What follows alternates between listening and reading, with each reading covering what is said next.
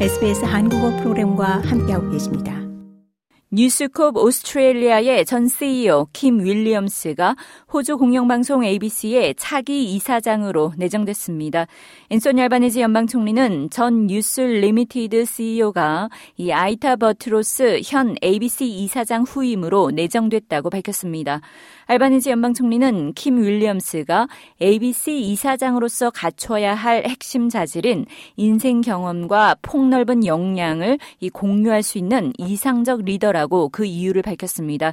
윌리엄스는 정보 전달, 즐거움 제공, 문화적 다양성 보장, 강한 국가 정체성 표현 등의 ABC 헌장을 충족시키는 도전 과제를 떠안게 된 것은 영광이라고 말했습니다. It speaks to the necessity of being innovative and comprehensive in the approach that is taken across all of the delivery methodologies of digital media, broadcasting on television. 윌리엄스는 디지털 미디어, 텔레비전 및 라디오 방송, 그리고 분명히 서면 정보의 모든 전달 수단에 혁신적이자 포괄적인 접근법이 필수라고 강조했습니다.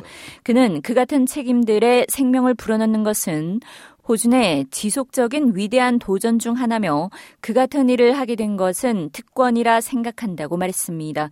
현 ABC 이사장 아이타 버트로스는 오는 3월 5년 임기를 마치게 됩니다. 좋아요, 공유, 댓글, SBS 한국어 프로그램의 페이스북을 팔로우해 주세요.